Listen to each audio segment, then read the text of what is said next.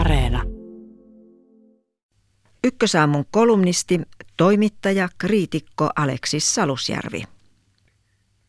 Kun ekaluokkalainen aloittaa koulutaipaleensa, siinä on aina jotain haikeaa.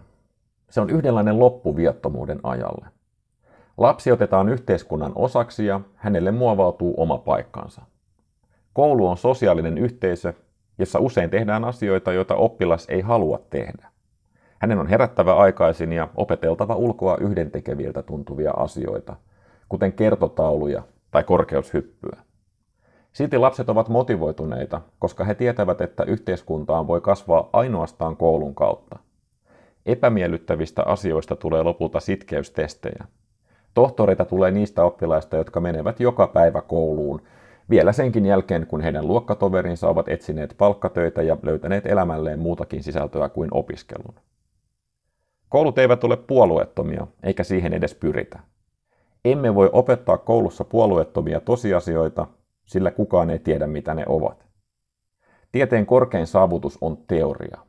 Esimerkiksi painovoima on teoria. Ja opetamme sitä koulussa parhaan käsityksemme mukaan. Kaikki teoriat ovat kiistanalaisia, vaikka niitä opetetaan totuuksina. Nuorten manipuloiminen on tosin vielä tätäkin syvempää.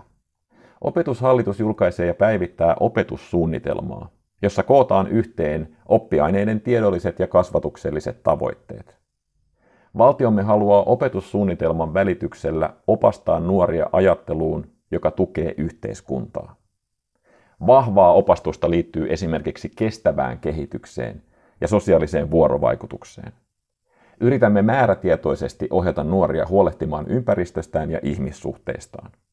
Nämä ovat puolueellisia ideologisia valintoja, joilla koulujen halutaan toteuttavan tärkeintä tehtäväänsä, yhteiskuntakelpoisuuden opetusta ja tulevaisuuden taitojen opettelua. Tulevaisuuden taidot ovat nekin vähintään kiistanalaisia. Kukaan ei tiedä, minkälainen tulevaisuuden maailma on ja mitkä taidot ovat tulevia avaintaitoja. Koulumme voisi siis opettaa kestävän kehityksen sijaan vaikka itsepuolustusta tai pienviljelyä maailmantalouden romahduksesta selviytymiseen.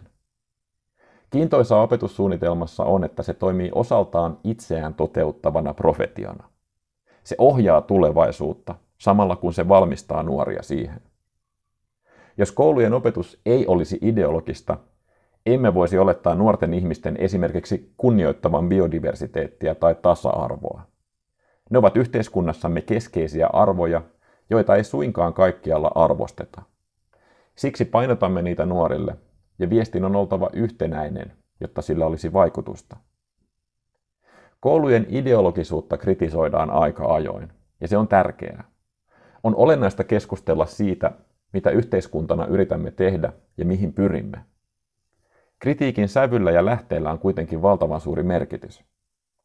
Jos kouluopetusta kritisoidaan valtion johdosta, rapautetaan helposti koko yhteiskuntaa, koska ristiriidat välittyvät nuoriin. Silloin he joutuvat valitsemaan puolensa ja kansalaisyhteiskunnan perusta murenee. Heikomman sivistyksen maissa koulukirjoja laaditaankin avoimemmin vastaamaan kulloisenkin politiikan tarpeita. Esimerkiksi Turkin kouluissa ei opeteta evoluutiota ja Venäjän kouluissa historia halutaan kirjoittaa uudelleen. Suomen koulujärjestelmän menestys perustuu pitkälti pätevään ja autonomiseen opettajakuntaan. Opettajien rooli on keksiä keinot, joilla opetussuunnitelmaa toteutetaan. Tyyli on pitkälti vapaa. Opetuksessa kokonaisuutena ei ole havaittavissa puolueellisuutta, koska opettajakunta on yhtä heterogeeninen joukko kuin suomalaiset yleensäkin. Tämän huomaaminen on ollut minulle totta puhuen yllätys, kun olen tutustunut noin 1000 suomalaiseen opettajaan. Suurin murhe Suomessa ei olekaan opettajakunnan asenteessa, vaan heidän työssä jaksamisessa. Viimeisten vuosien aikana olen nähnyt monen huippuopettajan vaihtavan alaa. Kun he jättävät paikkansa, tilalle saadaan heikompaa osaamista. Siihen ei ole yksinkertaisesti varaa. Ilman lääkäreitä menetetään vain osa kansasta, mutta ilman opettajia nuorisoikäluokista ei pelastu kukaan.